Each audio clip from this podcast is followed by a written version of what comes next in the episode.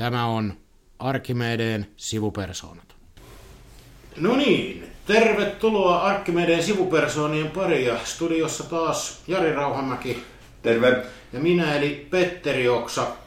Me ollaan liiton juhlatunnelmista aika palata politiikan pariin. Maassa kasataan hallitusta ja pohditaan tällä kertaa siihen liittyviä kuvioita, mutta ajateltiin irrota tästä päivän politiikasta ja miettiä nimenomaan prosessia ja sitä, että mihin tässä kannattaa kiinnittää huomiota. Ja me ollaan vieraaksi saatu useiden hallitusneuvotteluiden veteraani, näin ehkä voi kuvailla, Timo Laaninen, tervetuloa. Kiitos.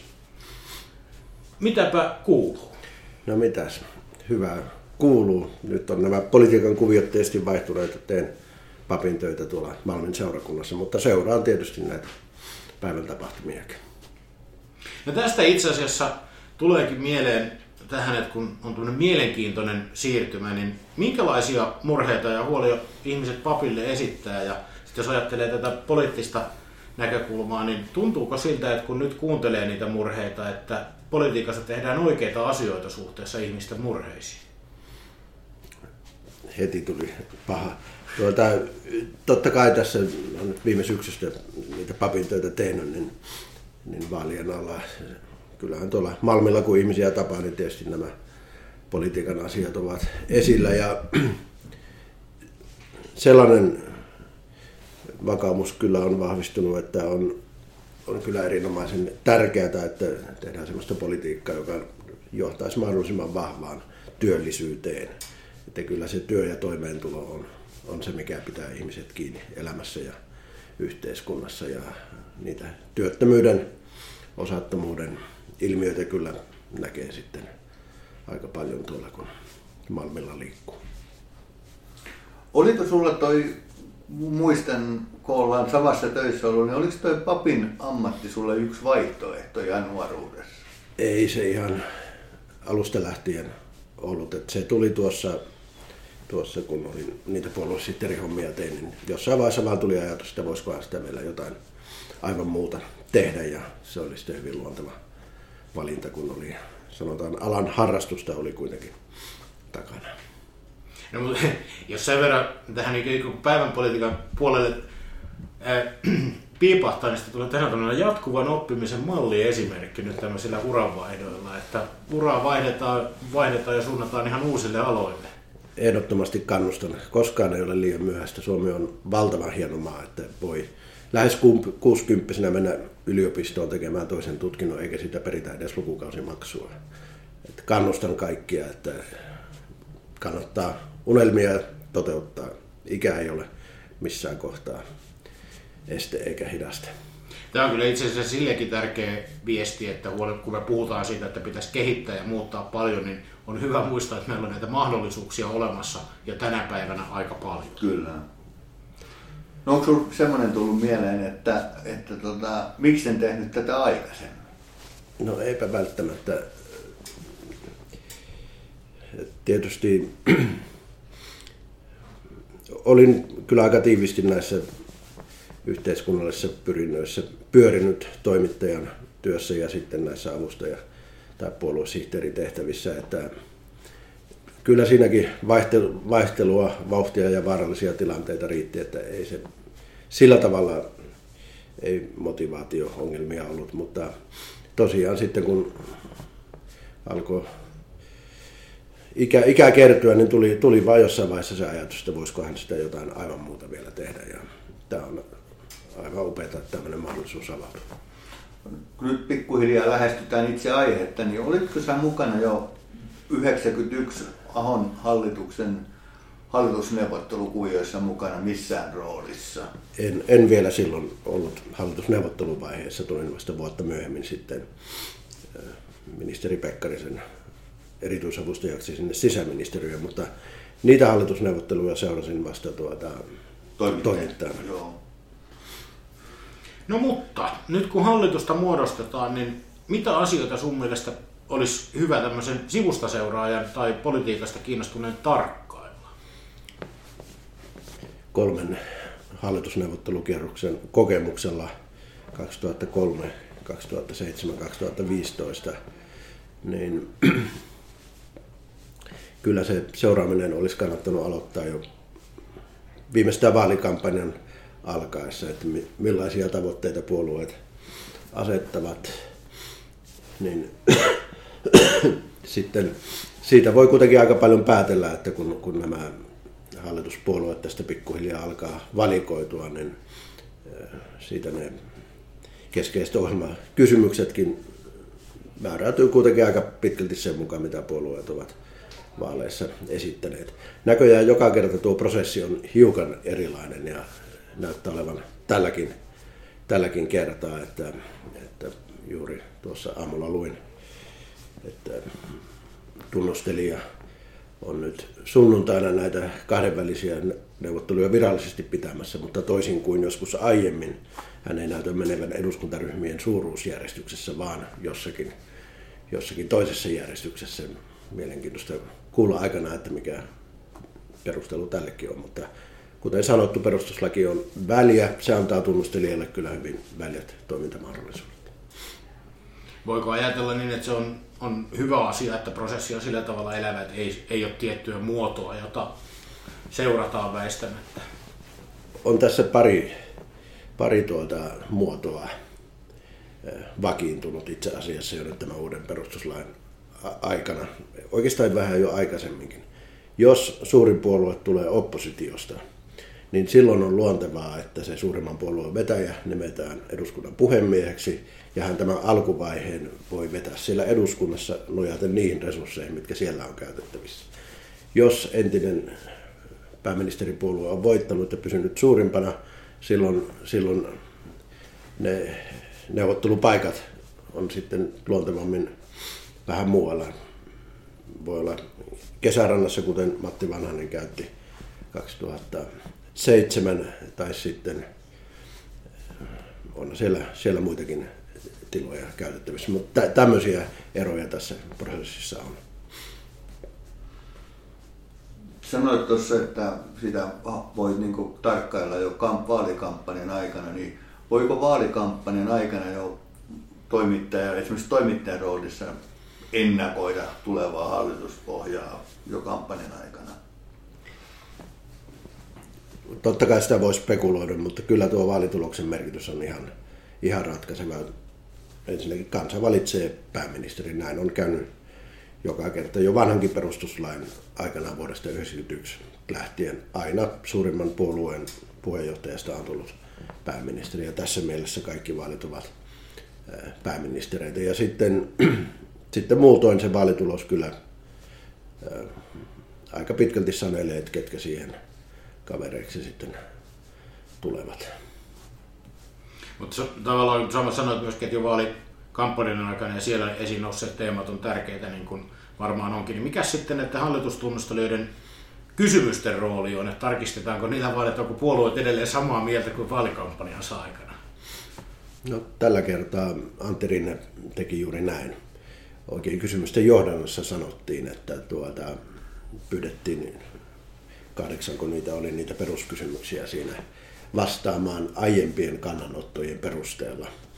Ja Lipponen taisi, Paavo Lipponen aikanaan vähintään epävirallisesti tehdä samaa.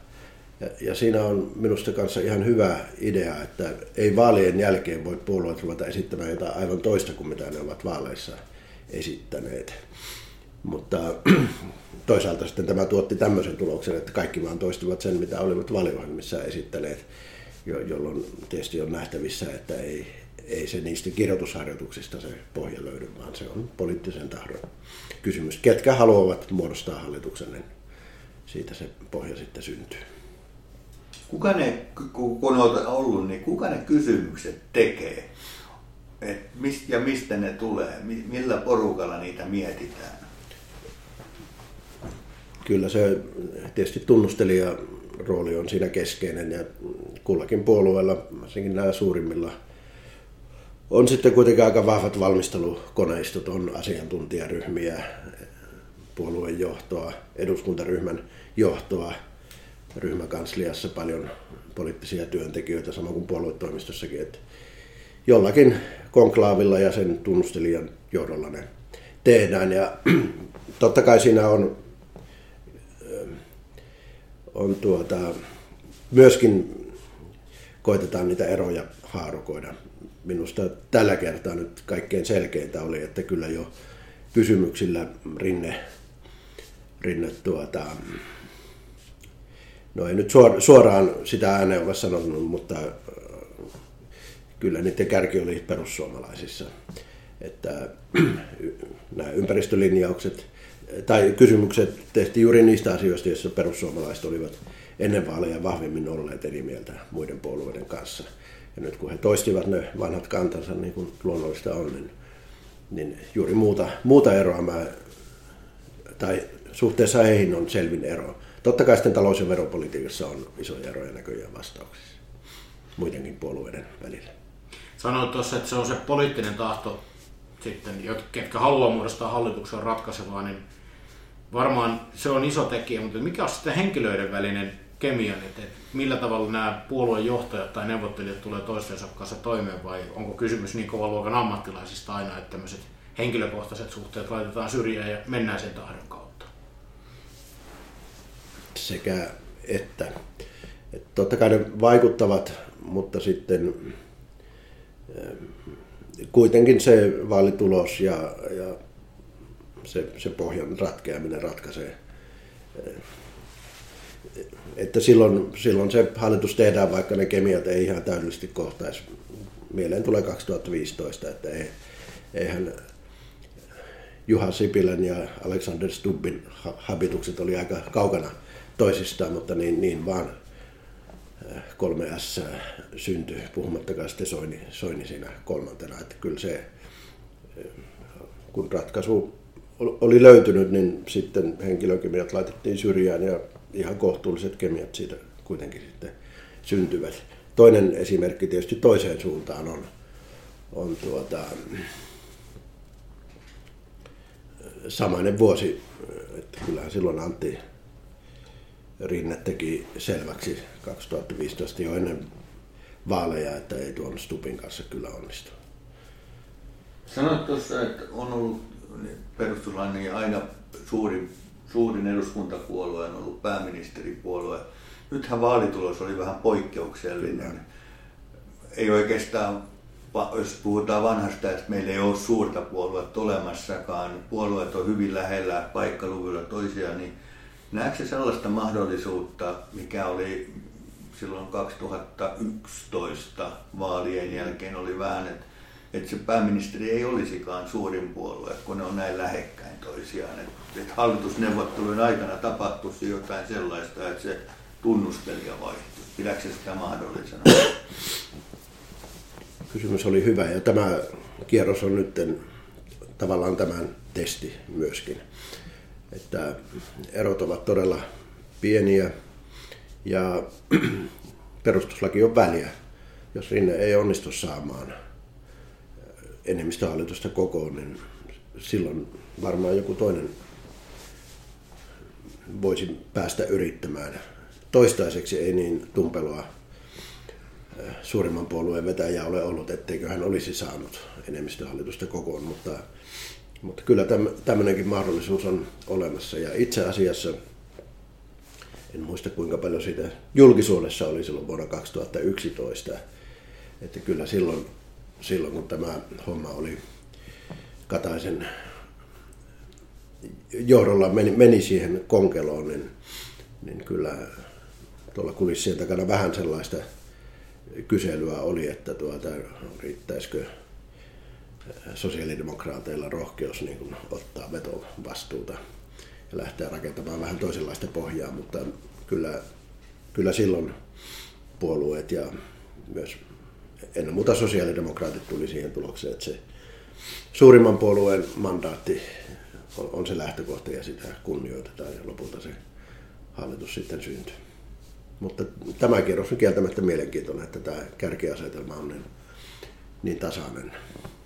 Voiko tätä ylipäätään tätä prosessia tavallaan, mua on vähän häirinnyt ylipäätään meidän vaalituloksen tarkastelu jotenkin vanhoista lähtökohdista, kun surraa sitä, että kukaan ei saavuttanut yli kahta, tai surraa nyt ehkä sitaateissa, mutta et, voiko tätä tilannetta tai koko hallitusneuvotteluprosessia tulkita vanhoista lähtökohdista, koska tämä politiikan maastokartta on nyt täysin toisen näköinen kuin vaikkapa vuotta sitten?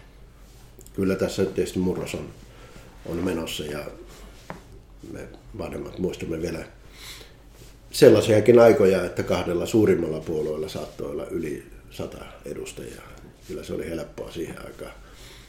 Hallituksia tehdä, että ne, se runko tuli siitä ja sitten lisukkeita sen verran, kun ainakin RKP oli helppoa hallitusten muodostaminen, mutta nyt kun ei, ei, ei lähellekään kaksi isoa puoluetta yllä, yllä sitä enemmistöä, niin on tämä vähän ainakin monimutkaisempaa ja, ja, ja tämä tilanne, mikä nyt syntyy, on kyllä minusta erityisen haastava, kun muistaa sen 2011-2015 kokemukset, joita kukaan näistä hallituspuolueistakaan silloisista ei tarvitse kovin hyvällä muistella, että jouduttiin niin heterogeeninen ja laajapohjainen hallitus tekemään. Ja nyt kysymys kuuluu, että kun ei mitään isoja puolueita enää, enää tullut, että saako Rinne semmoisen hallituksen kokoon, joka kykenee sitten jäntevää ja, ja tehokasta politiikkaa toteuttamaan. Miten sitten tämmöiset ulkopuoliset paineet vaikuttaa? Että nyt, jos meillä on aika paljon julkisuudessa keskustelua tästä EU-puheenjohtajuudesta ja sen alkamisen vaikutuksista, mutta varmaan on niin, että ainahan on myöskin muitakin kuin sen pöydän ulkopuolisia paineita siinä pöydässä, niin miten näet niiden vaikutuksia siihen prosessiin, että voiko ne ikään kuin pakottaa tässä tapauksessa nyt vaikka EU-puheenjohtajuus sellaisiin ratkaisuihin tai niiden aikatauluun, että sitten katsotaan myöhemmin, että voi kun silloin oli kiire? en, en ihan siihen usko, että sinne heinäkuun alkuun on kyllä niin paljon aikaa, että kyllä tässä hallitus ehditään varmasti kokoon, kokoon saamaan ja, ja toisaalta sekään ei minusta sinänsä ihan fataali asia olisi, että kyllä sitä puheenjohtajuuskautta on valmisteltu jo pitkään ja aika laaja, laajalla parlamentaarisellakin pohjalla, että siinä ei välttämättä mitään dramatiikkaa olisi, mutta vaikka neuvottelut venyiskin, mutta tietysti jos neuvottelut venyy sinne saakka, niin sitten muista syistä on syytä olla huolissaan, että tuleeko tästä mitään. Kekkonen vastaavassa tilanteessa laittoi aina virkamieshallituksia pystyyn, mutta eipä taida olla enää mahdollista. Niin se ei tosiaan kyllä liene ehkä politiikan keinovalikoimassa kovin äkkiä vastassa tänä päivänä. Ei niin. Palataan niihin kysymyksiin ja niihin vastaamiseen, niin, niin tota, siinä prosessia kun ottaa, niin niin tota, kuinka tärkeä, mikä niiden rooli on, että kuinka tärkeä niihin vastaaminen on ja, ja millä tavalla sitten, kun säkin olet ollut niitä varmasti lukemassa, niin, niin mitäs, ruvetaanko siinä, niin että onpas tähän asiaan tämmöinen vastaus, vähän tuosta perussuomalaisista puhuinkin, niin blokataanko siinä niiden vasta, jo niiden vastausten perusteella vuohiin ja lampaisiin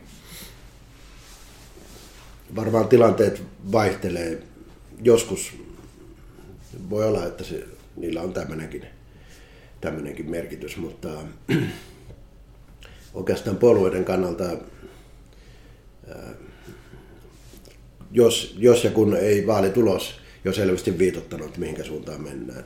Monestihan se viitottaa, että tuota, jos näitä tämän vuosituhannenkin hallitusneuvotteluja katsotaan, niin niin joka kerran tavalla vaalitulos on jonkun suunnan näyttänyt.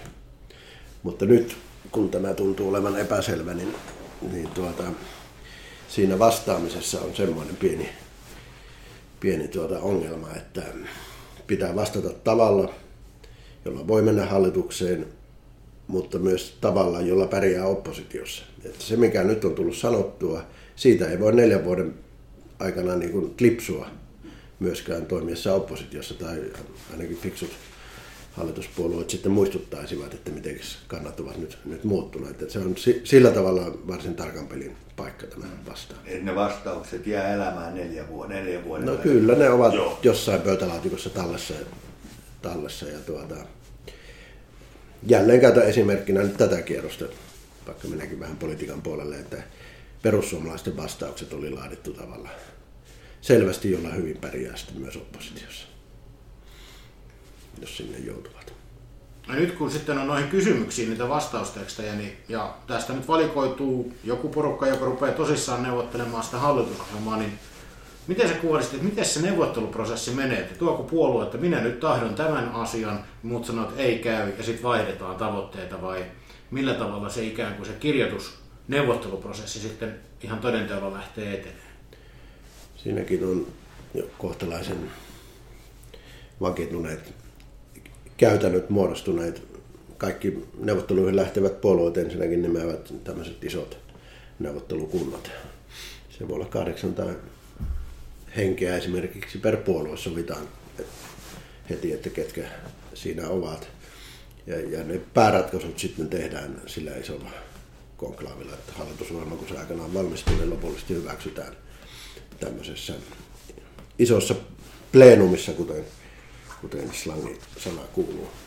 Ja sitten muutenhan se hallitusohjelma kirjoittamisprosessi jakautuu työryhmiin. Niitä voi olla useampia ja puolueet nimeävät niihin edustajansa ja niiden puheenjohtajuudet jaetaan sitten yleensä, yleensä tuota, puolueiden kesken. Esimerkiksi niin, että tuleva valtiovarainministeripuolue, joka on yleensä jo selvillä siinä vaiheessa, niin vetää sitä taloustyöryhmää tai ei välttämättä aina, mutta esimerkiksi näin. Ja sitten niitä kuudesta kymmenen niitä työryhmiä on, on ollut ja ne, siellä työryhmissä ne ohjelmatekstit sitten hyvin pitkälti syntyvät. Minä sain tästä hyvän kokemuksen 2003, kun tulin vähän niin kuin toimittajakokemuksella siihen, siihen prosessiin pääministerin, tulevan pääministerin avustajana mukaan johtamaan sitä teknistä valmistelua. Ja silloin ajattelin, että tuota, sieltä työryhmistä tulevat tekstit, että ne vielä kirjoitettaisiin uudelleen selkosuomeksi.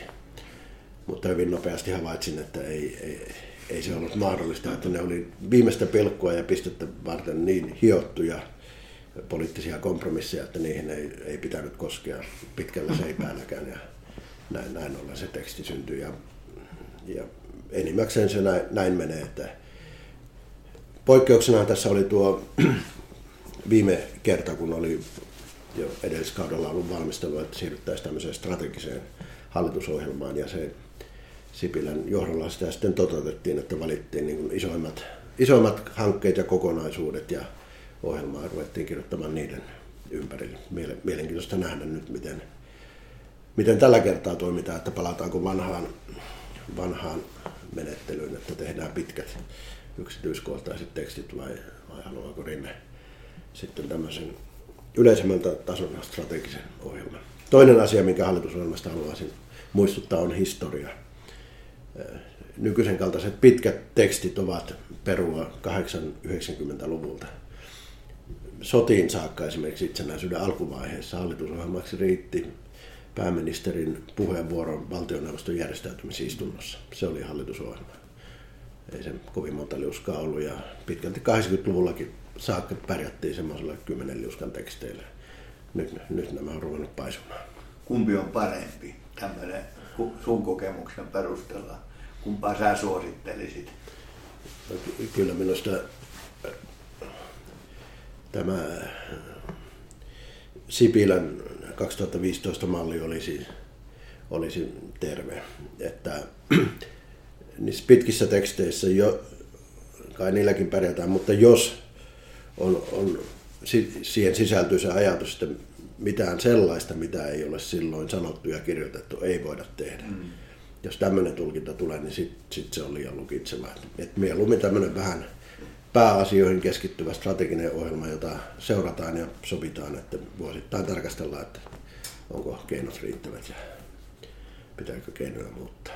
Palaan siihen 2003 kokemukseen, että ei voi piiruakaan muuttaa, niin onko siellä sitten siellä työryhmissä ja kun niitä tekstejä kirjoitetaan, niin onko siellä sitten niin kuin joku niitä kirjoittelee sitten ja muilla ryhmillä on päällystäkin ja katselee, että ei ujuteta mitään sopimatonta vai miten se toimii? Se, se tuota, ryhmän puheenjohtajapuolue yleensä tuottaa pohjatekstin, jota sitten porukalla viilataan. Ne työryhmätkin saattaa olla tietysti niin isoja, että siinä, siinä sitten sukeutuu joku muutama hengen porukka, joka, joka sen viilaustyön pääasiassa tekee, mutta näin se on näissä, missä minä olen ollut mukana, niin toiminut, että puheenjohtajapuolue, kuka siellä sitten onkin, niin tuottaa pohjateksti, jota käsitellään. Viimeisen kokemus mulla on tästä vuodelta 2015, kun itse jouduin hallitusohjelman ulko- ja turvallisuuspolitiikkaa käsittelevän työryhmän puheenjohtajaksi. Ja meidän puoluetoimiston yksi kokenut konkari siitä sen pohjatekstin kirjoitti ja, ja tuota, sitä sitten muutamassa palaverissa hinkattiin. Jonkun verran tuli muutoksia, mutta hyvä teksti tuli. Mikä, mikä on siellä, kun sitä hallitusohjelmaa kirjoitellaan, mikä, miten kuvaisi sitä henkeä? Mikä on vaaliton takana ja on se tunnusteluprojekti, prosessi käyty, niin miten sä kuvaisit sitä henkeä siellä? Vaihtelee tietysti mä vähän poliittisesta asetelmasta riippuen. Jos on käyty, käyty niin kuin erittäin raju, raju kamppailu taistelu suurimman puolueen asemasta ja, ja tuota, sitten kuitenkin ne päätaistelupari, varsinkin 2003 tulee mieleen, kun Jätteenmäki ja, ja Lipponen oli siinä niin kuin päätaistelupari vaali, vaalitaistelussa, niin sitten kun lähdettiin keskustan ja sosiaalidemokraattien kesken hallitusta rakentamaan, niin, niin kyllä se oli, oli vaativa, vaativa prosessi se luottamuksen rakentaminen. Ja, ja tuota, toisaalta 2015 sitten, kun oli taas toinen, toinen ääripää, että herrat julistivat jopa olevansa vähän samaa puoluettakin. Mutta yhteistä varmaan on, että se, se on niin kuin erittäin raskaan kevään ja vaalitaistelun jälkeen vielä, vielä raskas päätös. Toisaalta kaikki, jotka sinne neuvotteluihin ovat päässeet, ovat iloisia siitä, että on sinne päästy. Mutta tuota, on se, on se hirmuisen vaativa harjoitus sitten vielä kaikille osaottajille. Minkälainen sitten on hyvä hallitusneuvottelija tai hallitusohjelman kirjuri? Onko jotain erityisiä tuntomerkkejä? No, kirjoittajilla tietysti pitää olla hyvä kynä pysyä kädessä. Ähm, siinä vaihtelee tietysti eri, eri puolueiden rooli pikkusen, että se pääministerin hallituksen muodostajan rooli, hänen niin kuin alusta lähtien pitäisi kyetä niin kuin kokoamaan, sovittelemaan. Niin tähän koko prosessiin kuuluu vielä sitten tämmöinen tämmöinen johtoryhmä, jossa, jossa tuota, kun siellä on niitä työryhmiä ollut, ja varsinkin talousryhmässä tai ja monissa muissakin sitten voi käydä niin, että siellä ei niin kuin lopullista tekstiä synny, vaan jää jotain kohtia, josta ei päästä yksimielisyyteen. Niin sellaiset sitten yleensä alistetaan tälle johtoryhmälle, jossa ovat puolueiden puheenjohtajat ja ehkä eduskuntaryhmien puheenjohtajat ja, ja tuota, keskeiset avustajat ja näin ollen kaikki ne vaikeimmat kysymykset sitten tulee tänne johtoryhmän pöydälle vielä, vielä käsiteltäväksi. Ja, ja ehkä si, siinä pöydässä todellakin ne roolit sillä tavalla vaihtelevat, että, että se pääministerin, tulevan pääministerin vastuulla on löytää sitten lopu, lopulta ne sovitella yhteen näkemyksiä ja, ja, ja niin kuin semmoinen semmoinen ongelma yleensä syntyy jo siinä, että omat sitten vähän murisevat, että noin pitkä paljon annoit periksi kaverille. Liekkä tuttua työmarkkinapöydistä, en tiedä. Varmasti joo. tota, minkä näköisenä sun mielestäni tämä, jos mihin vähän viittasitkin, niin tämä politiikan, suomalaisen politiikan muutos ja murros tässä puoluekentässä, niin mihin me ollaan nyt menossa? ollaan ainakin siihen oltu menossa, että isotkin muutokset on mahdollisia.